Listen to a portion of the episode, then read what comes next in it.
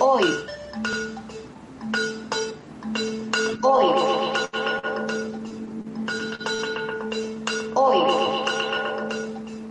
Plaza Tomada, Plaza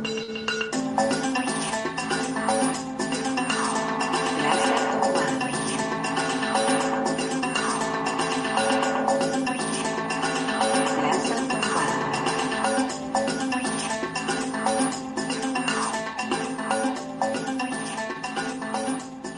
Tomada.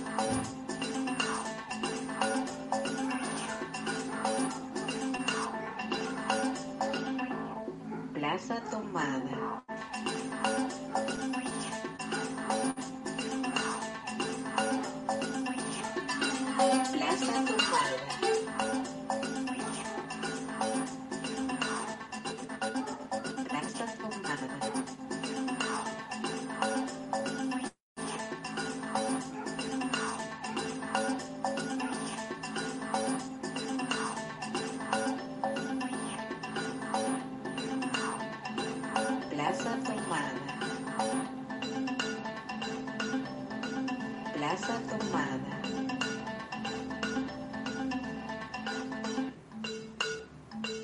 Plaza Tomada, Plaza Tomada, Plaza Tomada, Plaza Tomada. Muy bien, ¿qué tal? ¿Cómo están todos? Ya nos estamos conectando. Espectacular. ¿Qué tal? Bienvenidos a Plaza Tomada. Mi nombre es Giampier y soy parte del equipo del Teatro de la Plaza y les quiero dar la bienvenida a esta nueva edición de Plaza Tomada. Hoy hablaremos sobre adolescentes creciendo en pandemia. Y es por eso que hoy nos acompaña el elenco de la obra Otro Mundo, compuesto por Zoe Arevalo, Ray del Castillo, María Gracia Mora, Fausto Molina, Samuel Sunderland y Osiris Vega. La conversación abordará los desafíos, reflexiones y reacciones de los adolescentes en el contexto del COVID-19. Esta transmisión se está realizando en simultáneo con La Mula.p y Sala de Parto. Además les digo que Bárbara va a ser la que los va a entrevistar el día de hoy. Ella es comunicadora, directora de teatro, gestora cultural. Les recuerdo que pueden dejar sus preguntas y comentarios en este en vivo, las cuales serán respondidas por nuestros invitados. Hoy queremos agradecer más que nunca el apoyo de Starbucks Perú y BBVA, quienes en estos momentos difíciles hacen posible que estos espacios tan importantes continúen. Ahora sí, Bárbara, te paso la palabra para poder dar inicio a esta edición de Plaza Tomada. Te pido, por favor, que prendas tu cámara. Hola, buenas noches. ¿Qué tal, Bárbara Falcón? ¿Cómo estás? Muy bien, muy feliz de estar acá con ustedes. Así es, ahorita yo ya voy a desaparecer y ahorita va a entrar todo el elenco de Otro Mundo, así que ya nos vemos después. Listo. Chicos, prendan ya su cámara.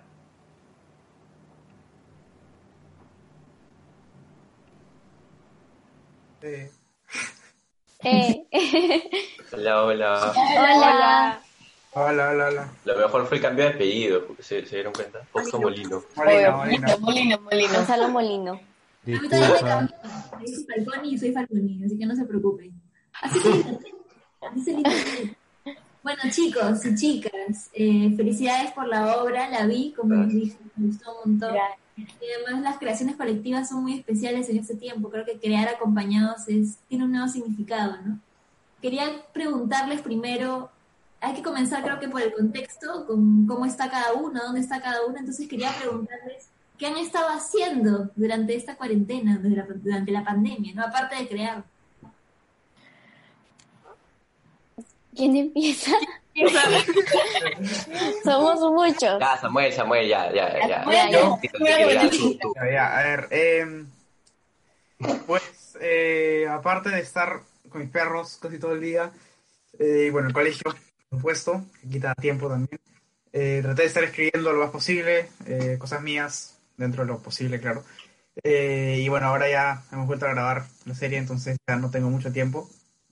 Entonces, sí, no hay mucho más que ese. Bueno, obviamente, Otro Mundo, que también me ha quitado cierta cantidad de tiempo. Bueno, no me ha quitado tiempo, sino que he aprovechado el tiempo en hacerlo ahora. Usted me entiende. Sí, eso. Siguiente. Por favor, Osiris. Bueno, yo... no he estado haciendo mucho que digamos. Al principio, cuando empezó la cuarentena, traté de mantenerme ocupada haciendo ejercicios y cosas así, pero la verdad es que no funcionó. No sabía cómo gastar mi energía. No tenía unos buenos horarios para dormir. Todo se me descontroló totalmente hasta que apareció Gonzalo Molina y le dio un giro 360 a mi cuarentena, como lo dije antes. Otro Mundo hizo que me desfogue, ¿no? Que todas esas sensaciones que tuve en esa cuarentena que no eran tan buenas, las pueda compartir ahí, y estoy muy feliz por eso. Buenísimo, María Gracia. ¿Tú qué has estado haciendo en cuarentena? Bueno, básicamente al inicio de la cuarentena estuve tratando también de distraerme lo más posible. Decía, yay, voy a poder ver Netflix. Todo, pero llegó un punto en el que me aburrí de lo que era la tecnología, porque todo el tiempo era la tecnología, y buscaba de hacer otro tipo de actividades. Es más, felizmente, bueno, yo estuve bastante tiempo preparándome para competencias de baile aquí y fuera del país, entonces mis clases, mis entrenamientos siguen por Zoom, pero de alguna manera me sigo entrenando de esa manera, pero fuera de eso, bueno, ahora ya empecé el colegio, pero tratando de distraerme lo más posible para no pensar en que estoy encerrada, ¿no? ¿Tú, Zoe? Pues yo al inicio de la cuarentena traté, y creo que igual que todos, ¿no? Algo que nos pone mucho en común es que todos tratamos de seguir nuestra vida lo mismo, siempre nuestra misma rutina, más no lo hemos logrado conseguir porque pues todo es distinto, ¿no? Estamos viviendo otra realidad. Con el colegio yo tengo unos horarios ya medios definidos.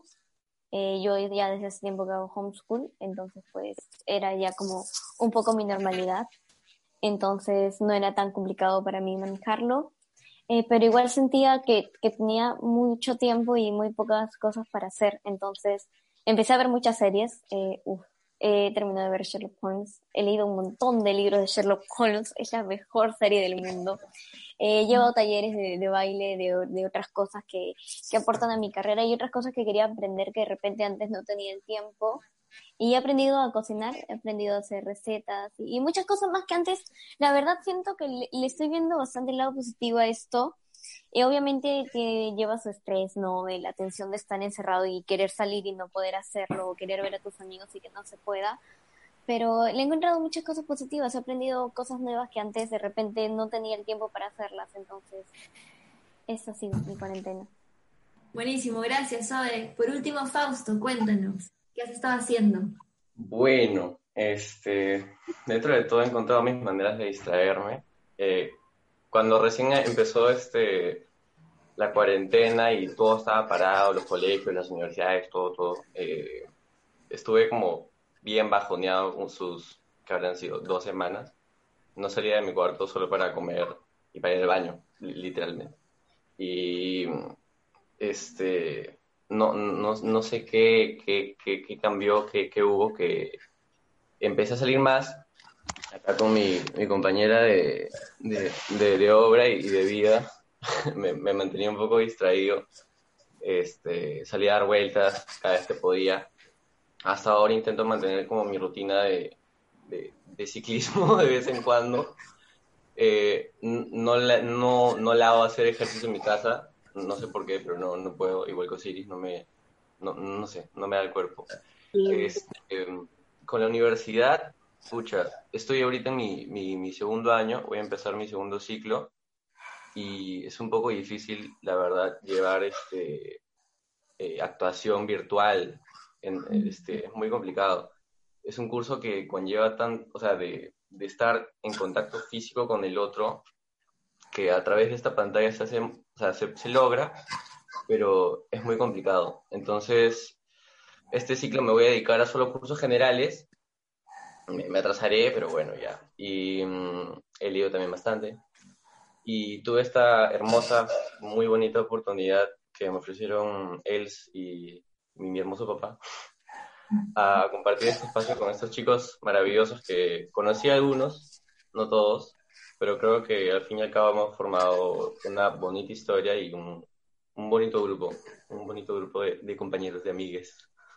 Es curioso, Fausto, porque creo que del grupo tú eres el mayor y has dicho que tú sí has podido salir con la bicicleta. Pero mira, para nosotros los adultos ha sido un misterio en qué han estado los adolescentes porque no podían salir. Yo podía ir a comprar a la bodega, pero los adultos mayores, los adolescentes y los niños no podían salir. Entonces, las actividades que yo he hecho y que ustedes también han estado haciendo, de alguna manera igual yo he podido pues, sacar al perro, ¿no? Y ustedes no. Entonces, la verdad es que ha sido un misterio revelado ahora que han estado haciendo. Quería preguntarles con respecto a sus rutinas, porque por ahí Zoe dijo algo muy interesante, que ella ya tenía una rutina de homeschooling, pero imagino que, bueno, Fausto ha dicho que ella está en la universidad, imagino que María Gracia, Samuel y Osiris tenían que ir a un colegio regular, y me gustaría preguntarles a ellos, ¿no me equivoco por ahí? Yo no voy al cole, ya terminé el cole el año pasado. Bueno, entonces esta pregunta va especialmente para Samuel y para María Gracia. Han estado yendo al colegio por Zoom, por Google Meet. ¿Cómo ha sido eso? ¿Qué ha sido la gran diferencia, digamos, entre las clases presenciales y las clases por Zoom? En realidad, creo que María Gracia y yo juntos también hacemos homeschool, sí. Desde antes de la cuarentena. Ajá. Entonces, sí, bueno, claro. Igual me parece todavía más curioso si han sentido alguna diferencia. De hecho, bueno, por mi lado, yo antes de la cuarentena estaba grabando una novela, entrenaba para los concursos de baile, e incluso a veces ni siquiera habían concursos, simplemente tenía que entrenar para seguir con el físico. Literalmente no estaba en mi casa y mis tareas las hacía la mayoría de veces fuera de mi casa. Y cuando tenía tiempo la hacía en la mañana y de ahí me salía y de ahí volvía en la noche. O sea, para mí fue bastante chocante en realidad porque no paraba en mi casa. Y de la nada mover todo eso a estar encerrada y no poder salir era... Ok, o sea, es más, decía como que tengo 1,000,000 de cosas para hacer. Pero de ahí estabas y te das cuenta de que hacías un montón de cosas y recién eran las 10 de la mañana. Y era, ya, ¿y ahora qué voy a hacer? Y por ejemplo, al inicio de la cuarentena...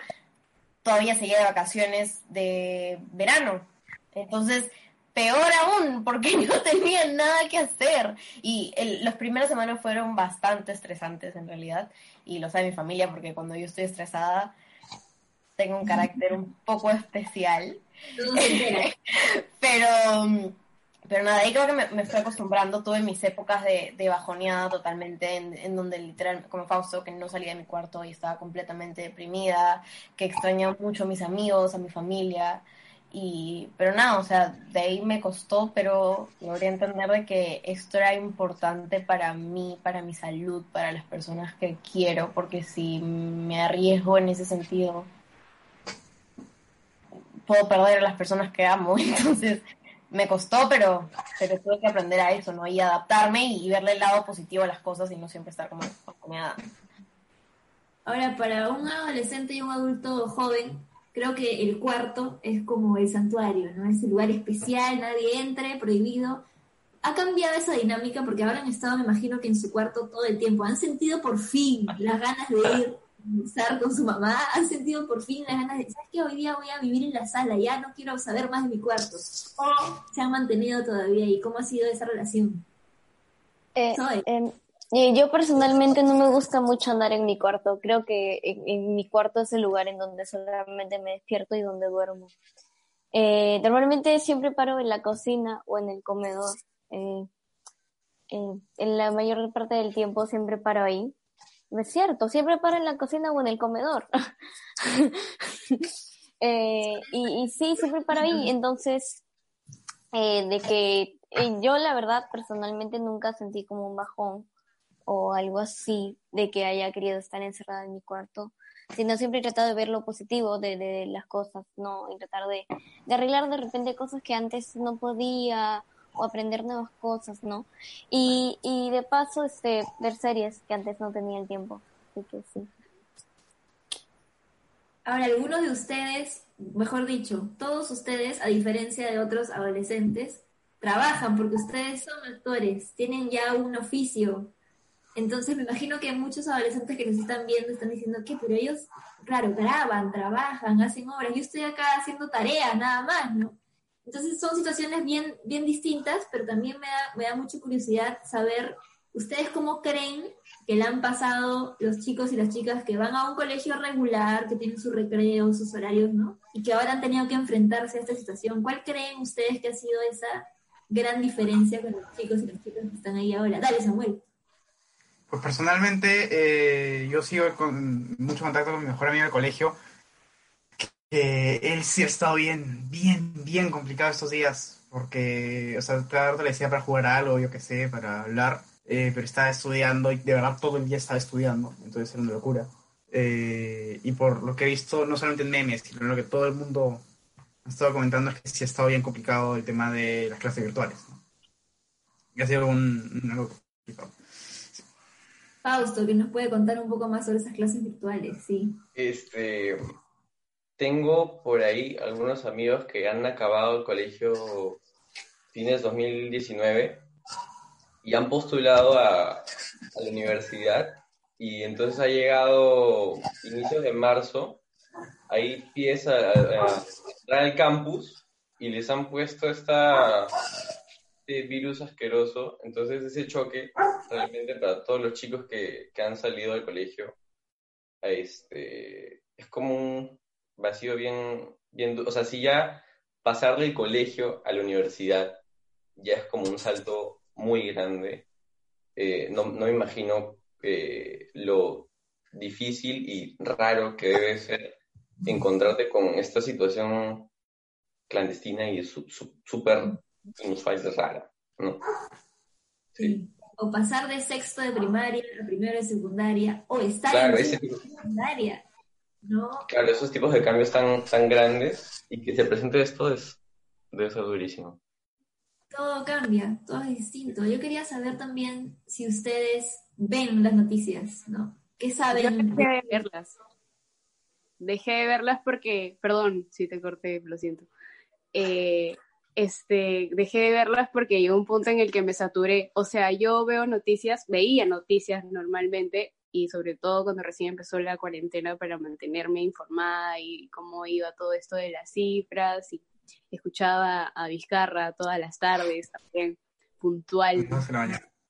Pero luego llegó un punto en el que esto es demasiado. O sea, ya dormía y a veces no podía dormir porque estaba pensando en eso. Entonces dejé de verlas y ya la tele apagada hasta ahora. Ya no más. Zoe, la veo también asintiendo, creo que lo mismo. Sí, igual que Osiris, la verdad, sí, opino exactamente igual que Osi, tal cual. De la María Gracia, sí. Bueno, yo también creo que, igual que Osiris, al inicio creo que yo más que todo veía las noticias porque seguía con la esperanza de que, o sea, porque al inicio fueron 15 días de cuarentena. Entonces Vizcarra hablaba todas las tardes y decía, tengo la esperanza de que en alguno de esos comunicados a la nación diga, la cuarentena se acabó, ¿no? O sea, creo que mi mentalidad incluso en toda la cuarentena ha cambiado muchísimo, porque mi mentalidad al inicio de la cuarentena era, se acaba la cuarentena y voy a poder ser libre y salir y todo, pero de ahí el tiempo me empecé a dar cuenta de que no era así. O sea, se acaba la cuarentena, pero no se acaba el virus. Entonces, o sea, los primeros días sí era, voy a ver porque tengo la esperanza de que en uno de esos comunicados digan, se acabó la cuarentena. Pero creo que poco a poco fui también como dejando de ver, porque también fue un montón de cosas. No solo fue el coronavirus, fue la situación en que pasó en Estados Unidos, que también todo el mundo hablaba de eso, y eso era un tema que también me estresaba y que lo veía por todos lados, y sinceramente estaba como ya un poco aturdida. Y no solo eso, sino las explosiones y todo ese tipo de cosas, y creo que ahora ya no veo noticias porque me satura, creo que al igual que Osiris. Entonces, sí, pues no veo mucho. El perro de Samuel está diciendo, ¿por qué no ves noticias? Sí, él es un fanático de noticieros, sí. No, pero los entiendo, ¿eh? Porque desde mi posición de adulta también, en un momento ya ¿ya para qué? ¿no? Exacto. ¿Para qué decían no? Ahora sí creo que es bueno estar informados en el sentido de saber qué está pasando para saber qué hacer, ¿no? Y con respecto a ello, quería preguntarle, ustedes todos tienen internet, están desde su computadora o desde su laptop, están en una casa cómoda, tienen comida. ¿Se imaginan la situación que están pasando otros peruanos en sus edades, ¿no? En espacios rurales o en espacios de extrema pobreza, o donde la geografía es distinta, ¿no? ¿Se imaginan qué están haciendo estos adolescentes y cómo están sintiendo? ¿Se han puesto a pensar en eso en algún momento? Sí, yo toda la cuarentena me la pasé pensando en eso y era demasiado frustrante porque creo que si ya de por sí uno que tiene este privilegio de poder tener todas esas comodidades, el hecho de poder sobrevivir en tu casa, ¿no? Ya es un privilegio. Y hay gente que no tiene ni para una mascarilla. Era muy frustrante para mí, o sea, ya la situación económica de todos ya se vuelve difícil y más aún para ellos. Entonces yo no tenía maneras de cómo ayudar y lo único que podía hacer era compartir páginas y bancos donde puedan donar, no sé, albergues, etcétera, ¿no? Pero también es bien complicado, ¿no? Como alguien, pues yo, esa persona puedo ser yo y no sabría qué hacer, ¿no? Es muy fuerte. Sí, María Gracia. Bueno, Samuel, no te rías, por favor, me hace reír a mí. Siempre.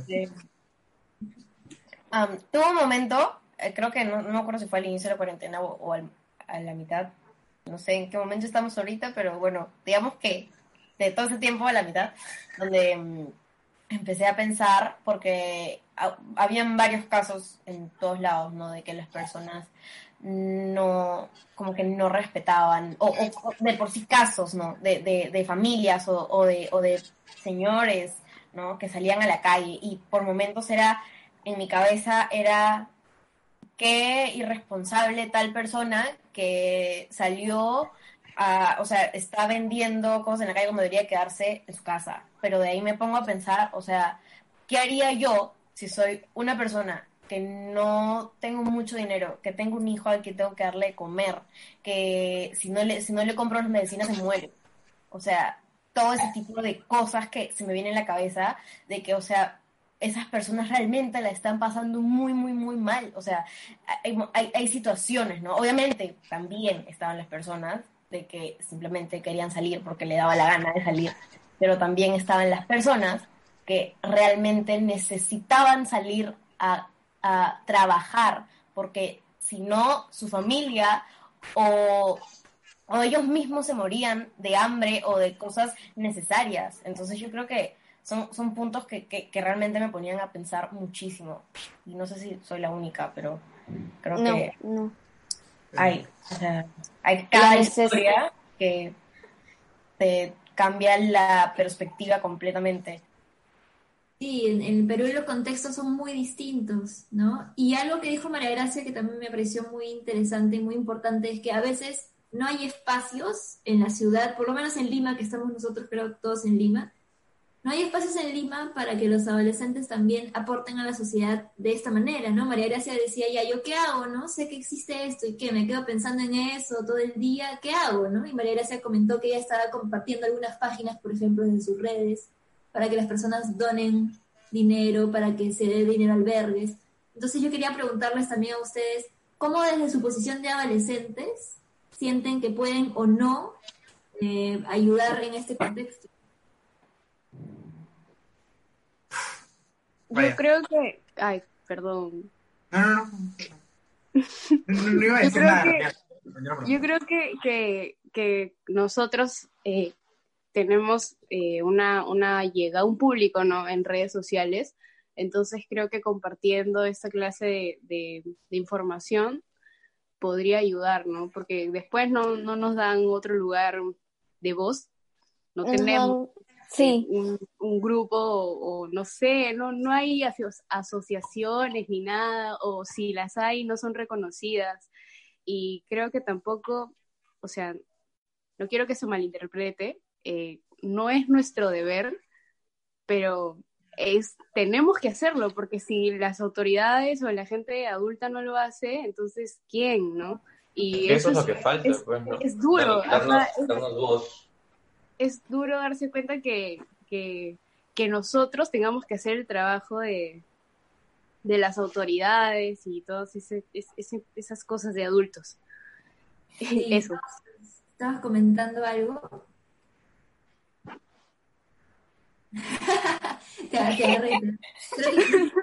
¿Tenías algo más que decir con respecto a lo que estaba diciendo Osiris? Ya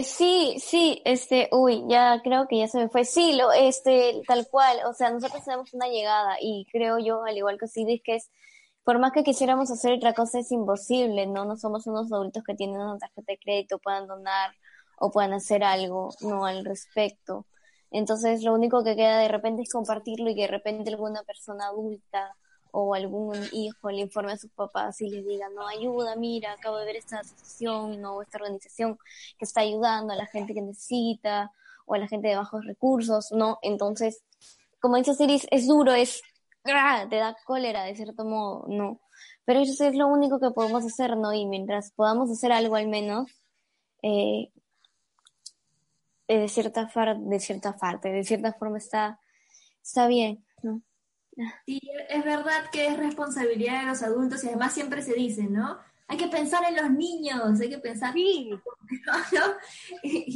Pero al final es como si el mundo en general estuviera hecho para adultos y como si los adolescentes no estuvieran completos o simplemente son una preparación para ser adultos, pero ustedes son algo en sí mismo, también tienen ideas, también tienen maneras de ver las cosas, también tienen otras perspectivas, entonces... Yo no creo que no hayan espacios de adolescentes para trabajar por adolescentes incluso, ¿no? O para apoyarse entre ustedes, sino que no son tan conocidos o no se dan un lugar en la sociedad. Porque de hecho yo sí conozco varios grupos de jóvenes que trabajan para su comunidad, ¿no? Para ellos mismos, para darse la mano. No tienen que hacer el trabajo de los adultos, efectivamente, pero creo que es importante poder visibilizar también las iniciativas adolescentes, ¿no? Claro. Sí, María Gracia. Yo creo que eso es como para acotar todo lo que están diciendo. Por ejemplo, muchas veces he visto como comentarios, ¿no? Yo creo que de alguna manera, ¿no? Por ejemplo, en el caso de Samuel, de Zoe, de Osiris, Fausto, o sea, que de alguna manera tenemos, son como más reconocidos, por así decirse, en las redes sociales, tienen una cantidad de seguidores que de alguna manera puede aportar. Pero hay muchas veces, yo me pongo a pensar, no es necesario tener tantos seguidores como para aportar algo, ¿no? Porque hay veces que te dicen, por favor, publica tal cosa, por favor, publica tal cosa, y okay, yo lo puedo hacer, pero yo creo que cada uno, no es necesario tener tantos seguidores como para recién aportar algo, ¿no? Yo creo que claro, el más mínimo granito de arena que se pueda poner es importante, entonces es eso. Claro. Muchas veces ustedes con las redes que tienen y la llegada que tienen terminan como siendo voceros, pero de iniciativas de personas que no necesariamente tienen seguidores, ¿no? Yo tengo un albergue de perros, soy una persona no influencer, por decirlo de esa manera. No sé si odian o aman el término, pero bueno, lo dije. Y tengo una iniciativa. Pues. Yo, ¿cuál es el término? ¿Cuál es el término? La palabra influencer Zoe es la favorita de Zoe. La amo, es lo mejor del mundo. Entonces, comunicadora, okay, vamos a decirlo de esa manera. Perdón por la influencia. Está bien, no, está bien. No, lo retiro. Es que hay influencers e influencers. Justamente también con lo que decía Osiris, con respecto a que uno se pone a pensar por qué la gente hace lo que hace, muchas veces también exponían a ciertos influencers que hacían cosas muy irresponsables, justamente pensando en la llegada que ellos tienen, ¿no? O sea, claro, pero al fin y al cabo son los que influencian a las personas, ¿no? Ese es el ejemplo que dan, ¿no? Y tener cierta cantidad de seguidores no solamente es algo bonito, sino es una responsabilidad al fin y al cabo, ¿no? Hay que ser responsable con lo que pones. Estás haciendo cualquier cosa porque tienes una responsabilidad, un gran poder conlleva. Al fin y al cabo termina siendo un ejemplo para alguien, así que hay que tener cuidado siempre. Es muy cierto. ¿Y ustedes pensaron cuando comenzaron a trabajar como actores que iban a tener ese, vamos a decirle, ese poder, o que iban a tener que tener ese cuidado también con lo que hacía. No. En absoluto. Por mi parte, todo ha pasado demasiado rápido. Uh-huh. Comencé tranquilo, bien relajado, y, o sea, le dije a mi mamá, oye, cuando quiero actuar, comencé los castings, salió todo chévere, cuando ya la serie fue cuando reventó todo un poquito, y fue un poco rápido, porque yo no tenía idea de qué es lo que tenía que hacer. En lo absoluto, nunca he sido bueno con el tema de las redes, entonces, nada, y mi mamá siempre me decía, pucha, tipo, sube historias, sube cosas para que mantengas al público entretenido o algo así, que se ha vuelto un poco más necesario en ese sentido. Pero sí, pues nunca imaginé que eso iba a poder pasar así, ¿no? Fausto, cuéntanos. Bueno, por mi lado, no me considero ningún es influencer. Bueno. El más grande influencer de verdad. Por favor, ¿no han visto sus videos con el fondo de Shrek? Ya, por favor. A ver, yo no me considero ningún tipo de influencer ni comunicador audiovisual, pero, o sea, en base a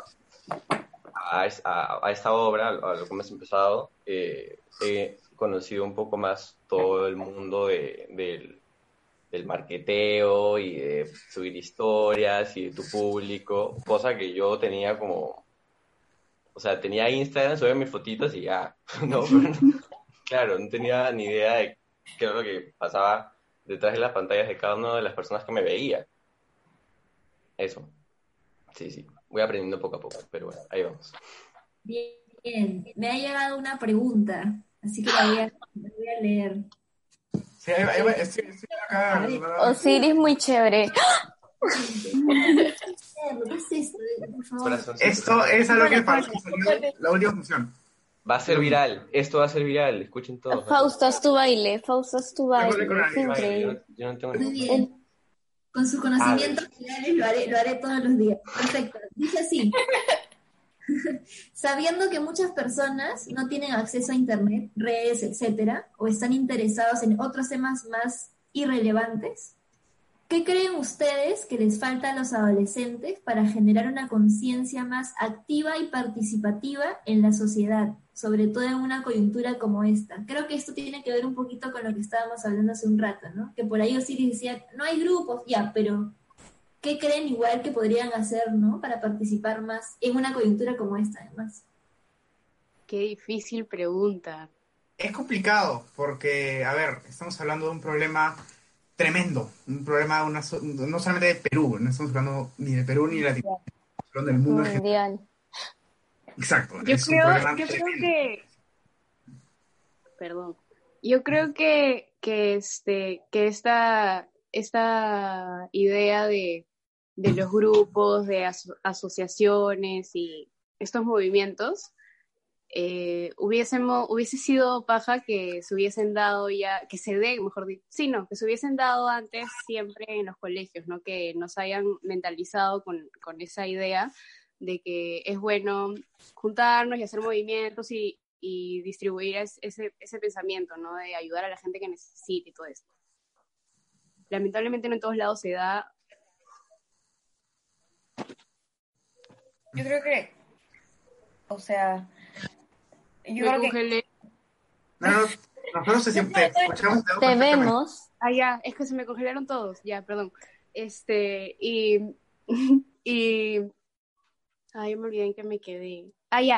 Entonces, creo que si nos hubiesen acostumbrado a eso, ya tuviésemos ahorita más ideas, más propuestas de cómo ayudar, qué mecánica usar para que la gente tenga ganas de ayudar, ¿no?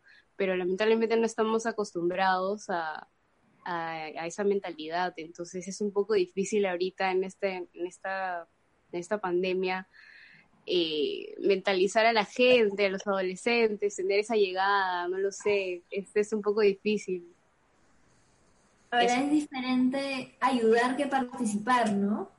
Porque a veces creo que nos pasa mucho que esperamos la ayuda y justamente estas organizaciones podrían servirnos para generar, ¿no? Generar algo. Pero me parece muy interesante lo que dices porque, claro, Ustedes no nacen sabiendo y nacen diciendo, deberían haber organizaciones, sino que hay una sociedad, ¿no?, que los empuja, digamos, a que haya esto, y no hay, o sienten, o han sentido que no ha habido. Samuel, por favor. Sí, justo sobre eso, yo me puse a pensar mucho en ese tema, porque a partir de todo lo de la cuarentena, un montón de amigos del colegio, en mi colegio han estado haciendo páginas de Instagram para ayudar a que la gente tenga cosas que hacer, yo qué sé, cosas de cocina, 20.000 cosas. Y realmente me puse a pensar, hasta ahora, no sé si ustedes han tenido una idea de eso, pero a mí todavía no me viene nada a la cabeza de qué podríamos realmente hacer para ayudar, pero para ayudar, ¿no? Personalmente, no me refiero a ayudar en general de, entretener, porque eso sí lo podemos hacer, y eso creo que estamos haciendo. Sin embargo, ayudar de una manera más directa. Y yo creo que es complicado, no solamente a nuestra edad, sino con, no sé si nuestra profesión, pero con lo que estamos haciendo y nuestra edad en general, es complicado ayudar y atacar el problema directamente. Sí. No sé si alguno de ustedes tienen una idea. La pregunta dice...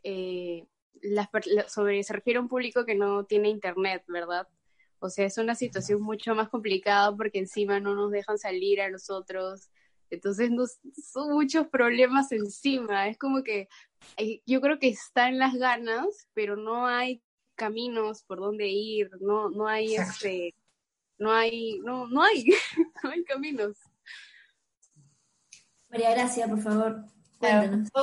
Iba a acotar lo que decía Samuel, o sea, yo creo que no me queda duda de que hay muchos chicos de nuestra edad que probablemente tienen muchas ideas y tienen una inteligencia y creatividad muy grande para este tipo de cosas, ¿no? De generar movimientos o de claras sensaciones o simplemente tener ganas de ayudar, pero yo creo que a nuestra generación, o la gente que tiene nuestra edad, o sea, de alguna manera es qué podríamos hacer, porque no podemos salir de nuestras casas, no tenemos, no sé, pues por mi lado no tengo una cuenta bancaria donde yo pueda decir simplemente voy a ayudar y poner mi plata en tal cosa, porque no es mi plata, ¿no? Es la plata de mis papás y ellos también la utilizan para sobrevivir y para ayudarnos y mantenernos como familia, ¿no? O sea, yo creo que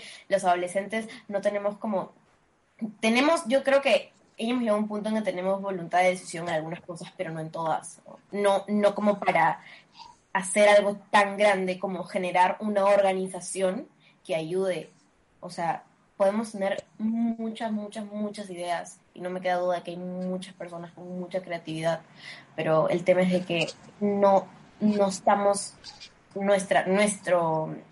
nuestra generación no estamos como en la potestad de simplemente decidir y ya, ¿no? Uh-huh, uh-huh.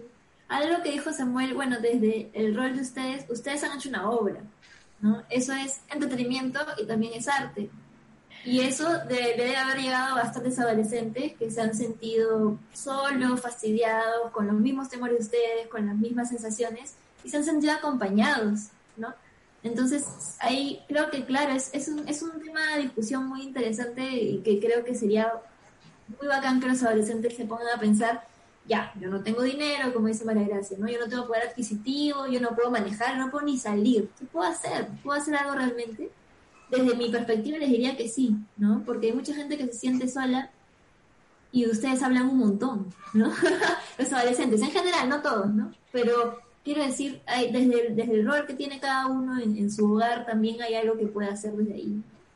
Pero bueno, es un tema de discusión bastante amplia en realidad, y muy bacán que haya salido acá, para que si nos están viendo adolescentes, se pongan a pensar como: hey, yo no estoy camino a ser adulto, yo soy algo y quiero cosas y también puedo hacer, ¿no? Bien, ahora hablemos del futuro, el temido futuro, ¿no? Chan, sí, los veo, todos estamos así. No. ¿Qué creen que va a pasar? ¿Cómo se sienten al respecto? Tanto de manera personal como con respecto a sus a sus carreras, ¿no? Nada, no, Valeria. Ay, perdón. Perdón. Bueno, creo que hablo mucho. Creo que, o sea, me he puesto a pensar mucho en eso, ¿no? No solo en nuestra generación, sino también, por ejemplo, por un momento me puse a pensar en los niños chiquititos, de verdad bien chiquitos, que de la nada su naturaleza era salir y jugar, y de la nada que los metan en su casa, que les digan que no pueden salir y decirles no toques, no agarres, ponte mascarilla, ponte guantes, échate gel, o sea, de mantenerlos como así y de estar así, no tocar nada, o sea, de la nada, yo creo que en todos en general salir, y yo creo que va un poco más como perder el miedo al contacto, perder el miedo a poder estar completamente normal con una persona, ¿no? Yo creo que ese es uno de los temas como más complicados, a mi parecer, ¿no? Uh-huh. Osiris, cuéntanos. Quiero contar mi crisis existencial en la cuarentena. Pasó que yo apenas terminó la cuarentena, no, perdón, apenas una semana antes, creo, de lo que empieza la cuarentena, yo había terminado de hacer una obra de teatro. Y yo estaba en mi cabeza estaban 1000 planes, como que ya, ahora full talleres, quiero aprender danza contemporánea, así, música. Yo estaba así, full arte, full arte. Empezó el COVID y todo fue como que bla. Y hasta ahora creo que tengo esa crisis existencial de, ¿voy a poder ejercer mi carrera? O sea, ¿en qué momento voy a poder empezar a realmente estudiar y hacer lo que quiero? Entonces vi que compañeros, amigos, estaban estudiando cibernéticamente. Después, cuando empezamos lo de Otro Mundo y conocí a Fausto, también vi que él estaba, creo que contó que él estaba estudiando en la universidad, y me ponía a pensar en que no sabría yo si sería capaz de estudiar cibernéticamente, porque no me sentía preparada emocionalmente y sentía que no iba a poder. Entonces, hasta ahora me hago la pregunta de no sé si voy a poder ejercer mi carrera, no sé si en qué momento el teatro va a volver, y así, me hago muchas preguntas. Entonces, me da miedo pensar siempre en el futuro. En ese aspecto, ¿no? Trato de levantarme siempre como que no, sí va a volver, o sea, al menos ahorita acabamos de retomar Otro Mundo, que es un proyecto cibernético, y eso está chévere, pero ¿en qué momento de verdad va a volver el teatro? Es fuerte. Eso. Samuel, cuéntanos. Pues ahí concuerdo en cierta manera. Yo también justo había regresado de viaje después de haber estado 2 meses desconectado de todo, por primera vez en casi toda mi vida, donde necesitaba simplemente relajarme. Regreso, comienzo a jugar todo chévere, iba por un muy buen año, y de la nada llego hasta acá y como que puso el freno de una manera muy, muy rápida. Sin embargo, a partir de, yo personalmente siento que el periodo de cuarentena lo he aprovechado lo más que yo, Samuel, he podido. Estoy seguro que hay gente que ha hecho muchísimas más cosas, ha construido un robot, yo qué sé, pero yo lo he aprovechado de la manera que he podido. No estoy diciendo cosas estúpidas, pero me entienden. El tema es que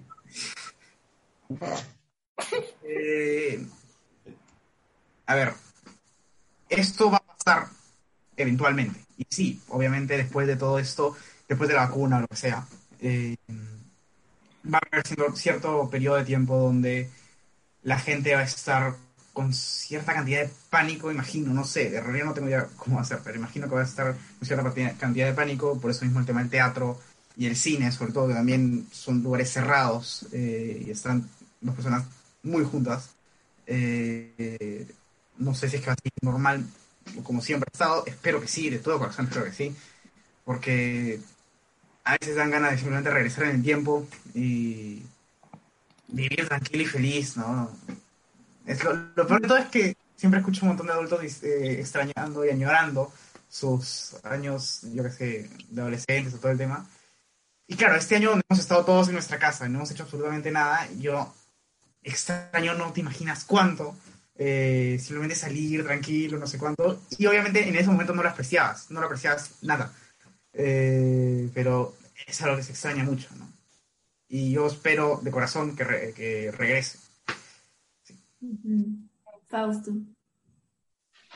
Bueno, comparto totalmente con todos los que han hablado hasta ahorita. O sea, yo acabando 2019, estaba acabando mi ciclo de universidad ahí medio tela. Y en enero también empecé a ensayar una obra de teatro.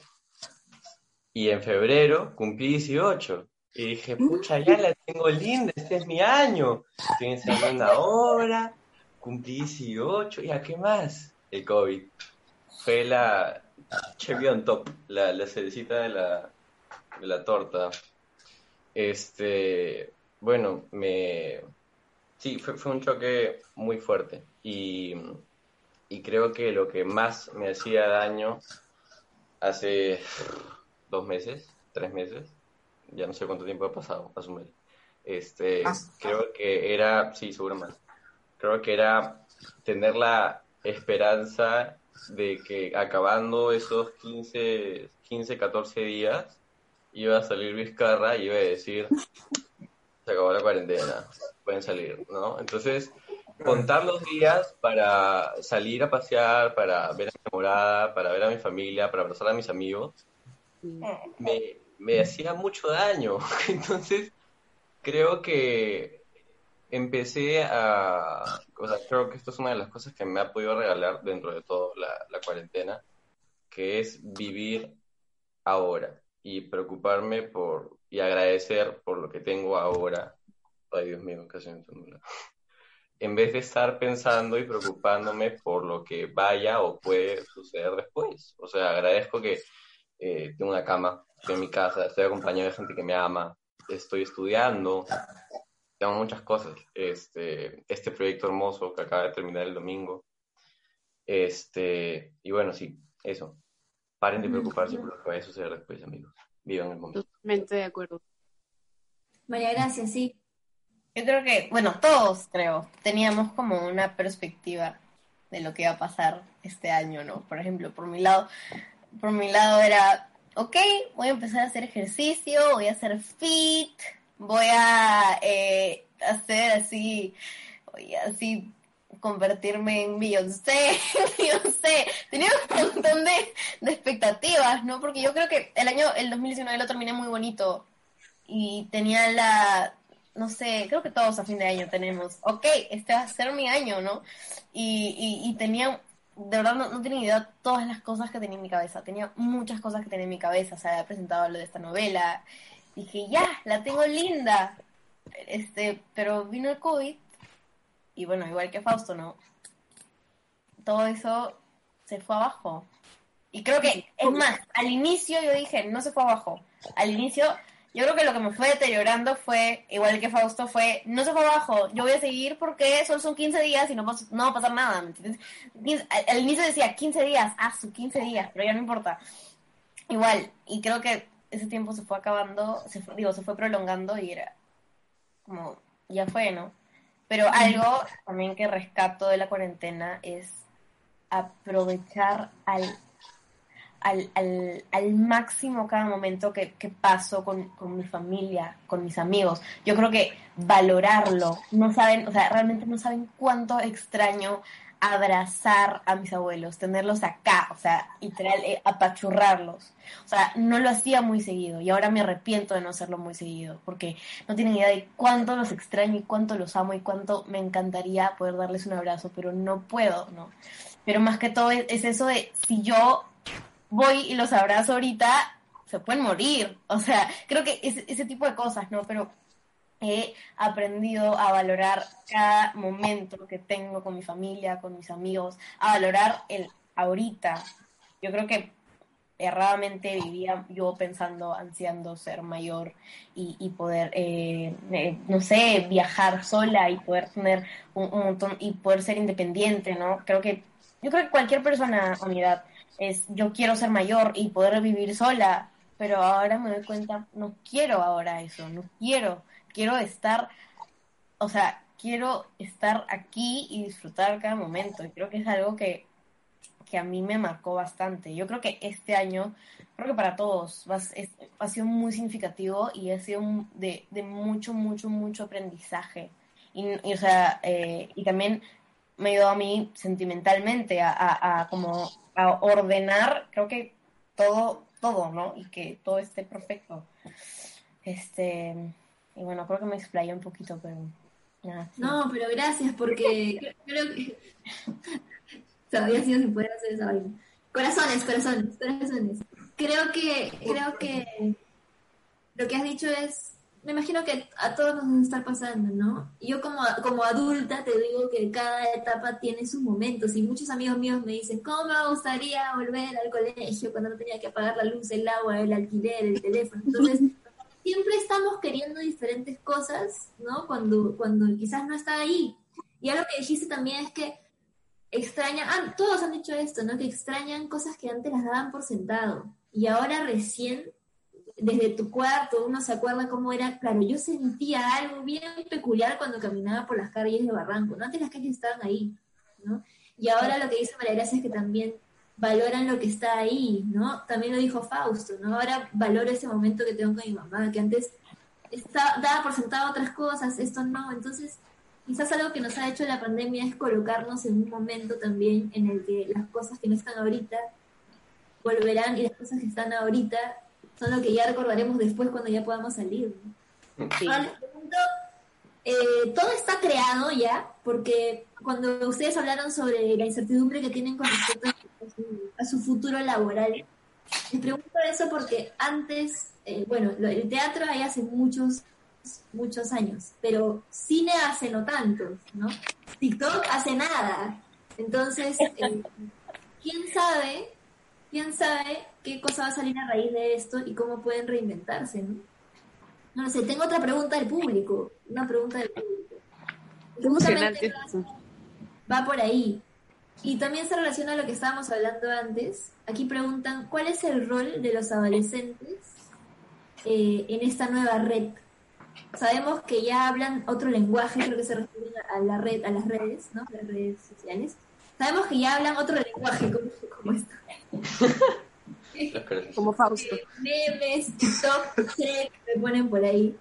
Pero, ¿cómo creen que la fuerza grande de este grupo puede cambiar al mundo? ¿Ustedes sienten eso? ¿Que pueden cambiar el mundo? Sí. Bueno, sí. Bueno, una cosita. Técnicamente, sí. Yo creo que simplemente al cambiar a una persona o al hacer que una persona haga algo más o haga algo menos, ya estás cambiando el mundo, no solamente literalmente, sino que subjetivamente. Me parece algo bien chévere, sobre todo el tema del grupo, el tema de Otro Mundo. A mí me pareció algo muy bonito, sobre todo los comentarios que he escuchado, que de verdad hay gente que le ha chocado un montón, que le ha gustado mucho la obra y que la ha sentido, ¿no? Que de verdad la ha sentido. Eso me parece algo, una de las cosas más bonitas que te pueden decir probablemente en toda la vida. Y sí, yo creo que personalmente desde mi posición, yo creo que esa es la mejor manera en la que podría cambiar el mundo o el mundo de alguien, ¿no? No sé, yo sí cambiar. Yo creo que podría como evolucionar. Algo así. O sea, cambiar no me refiero a, yo qué sé, ¿no? Que se corte el pelo, no me refiero a cambiar. Yeah. Mejorar. O sea, yo creo que podríamos hacer que las mentes se abran más, no lo sé, algo así, más creatividad, por ahí, algo así. No sé si cambiar por completo, o sea, complementar nuestras ideas, todo eso. Pero algo muy interesante que han dicho es, con respecto a lo que hablábamos antes, ustedes sienten como, no sé qué acciones como adolescente puedo hacer, pero ustedes han hecho una obra y han transmitido un sentir también, y uno no hace una acción a menos que sea algo como lavar los platos, ¿no? Cosas domésticas, digamos. Uno no hace una acción si no tiene un sentir detrás, ¿no? A menos que sea algo cotidiano. Entonces, claro, una conversación con ustedes que tienen quizás mente más abierta, porque tienen más información, porque consumen cosas de otros mundos, de otros mundos todavía, pero de otros países, ¿no? Porque ven lo que pasa afuera. Quizás alguien que ha vivido toda su vida encerrado en una burbuja, viviendo de una manera, no sabe o tiene miedo, ¿no? Quizás por ahí podría ir. Exacto. Entonces, vamos ya creo que hacia el final de la conversación. Hemos hablado de todo un poco y ya han ido saliendo en ustedes un poquito estos comentarios, ¿no? A pesar de la pandemia he aprendido esto, a pesar de la pandemia he valorado esto. ¿Creen que hay algo positivo de este contexto en ustedes? Algo que sí hayan dicho como, mira, esto está bueno, ¿no? Hemos aprendido, creo yo. Sí. Yo creo que esto va relacionado a todo lo que hemos estado hablando antes, ¿no? Como decía Osiris, como decía Samuel, como decía Fausto, como decían todos, pues no. Hemos aprendido muchas cosas que antes no nos dábamos el tiempo de apreciarlas, ¿no? Hemos aprendido a valorar ciertos tiempos, ciertos lugares, ciertos momentos que antes nos parecían insignificantes, ¿no? A ver, la palabra. Habían cosas antes que de repente no nos parecían tan importantes, que ahora son esenciales para nosotros, ¿no? El simple hecho de poder abrazar a alguien, creo yo que ahora es muy valioso, ¿no? Y el, qué sé yo, ver a tu vecino que antes literalmente lo saludabas de la mano o se abrazaban por la amistad que tenían, ahora es algo literalmente que no se puede hacer y lo sabes muy bien y de repente es doloroso y chocante, ¿no? Y yo creo que eso es una de las cosas. Hemos aprendido muchas cosas, hemos aprendido a valorar, a ser solidarios de cierto modo, ¿no? Y creo yo que eso ha sido lo positivo de esta cuarentena, de este encierro. Eso. Sí, sí.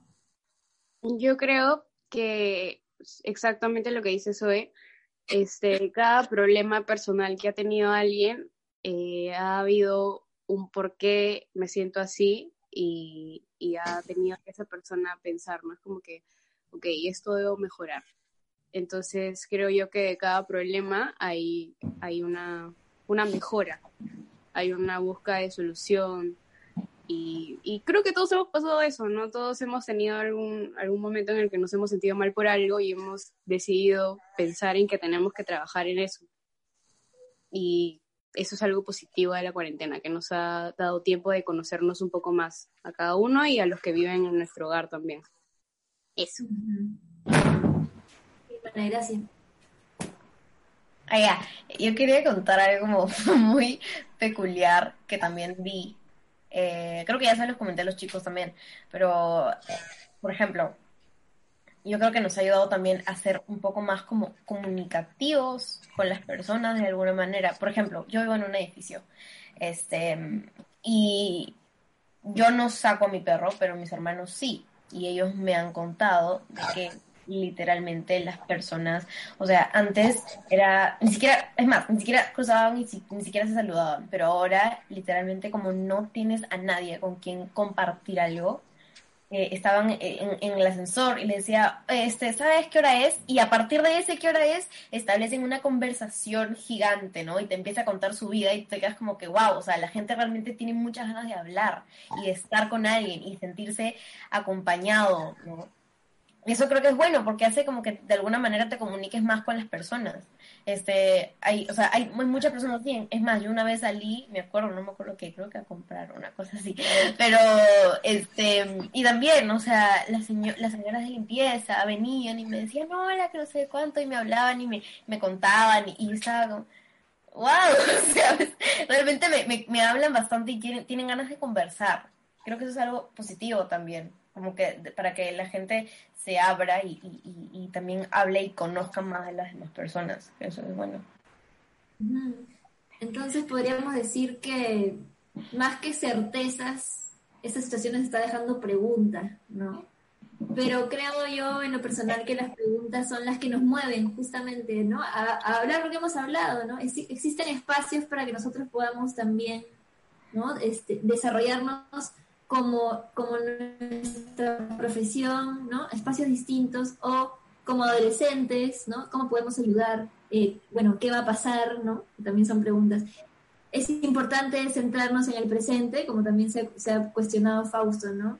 Es importante ahorita, como no sé qué va a pasar, pensar en el hoy, valorar lo que tengo ahora. Bueno, bien, esto ha sido entonces este conversatorio de hoy.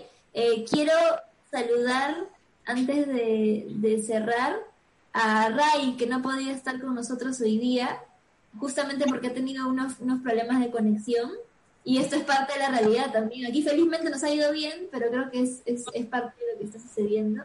Así que le mandamos un abrazo a Ray. Enséñame a hacer esto, por favor, estoy muy confundida. Corazones, Ray. Una pistolita y luego cierras y decir un corazoncito. ¡Ajá! Eso. Eso. Es lo de mi vida como adolescente, ¿ya ven? Tengo mejor excitación para hacer eso.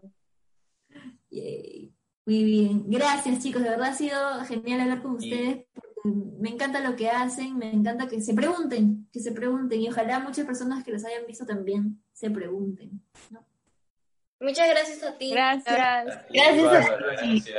Así es, muchísimas gracias Bárbara, muchísimas gracias Zoe, María Gracia, Fausto, Samuel y Osiris por habernos acompañado el día de hoy. Les cuento que tenemos muchísimos comentarios en este en vivo de todos sus clubes de fans que los han estado acompañando harto en todos los comentarios.